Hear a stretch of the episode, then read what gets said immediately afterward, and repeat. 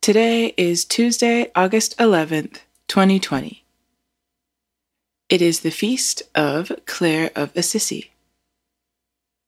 Psalm 94, verse 18.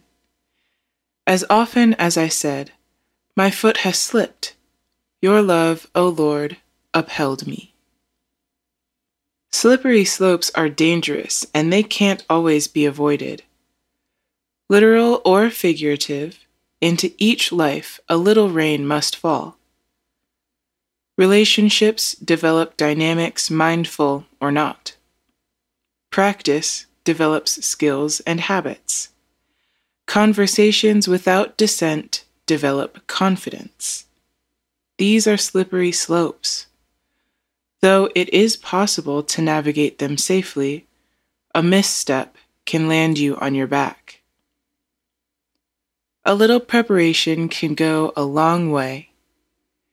We can take the time to understand our limitations. We can rest well. We can nurture ourselves.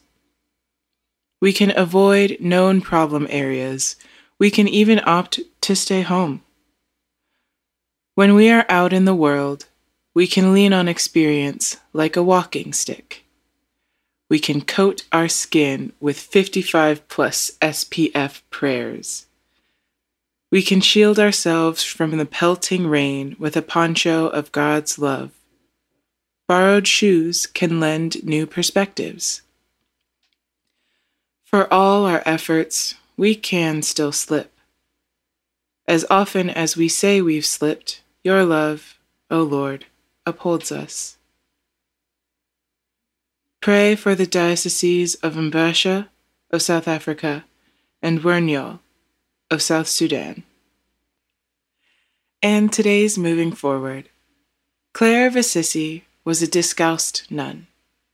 Find out more about her and what it means to be discalced.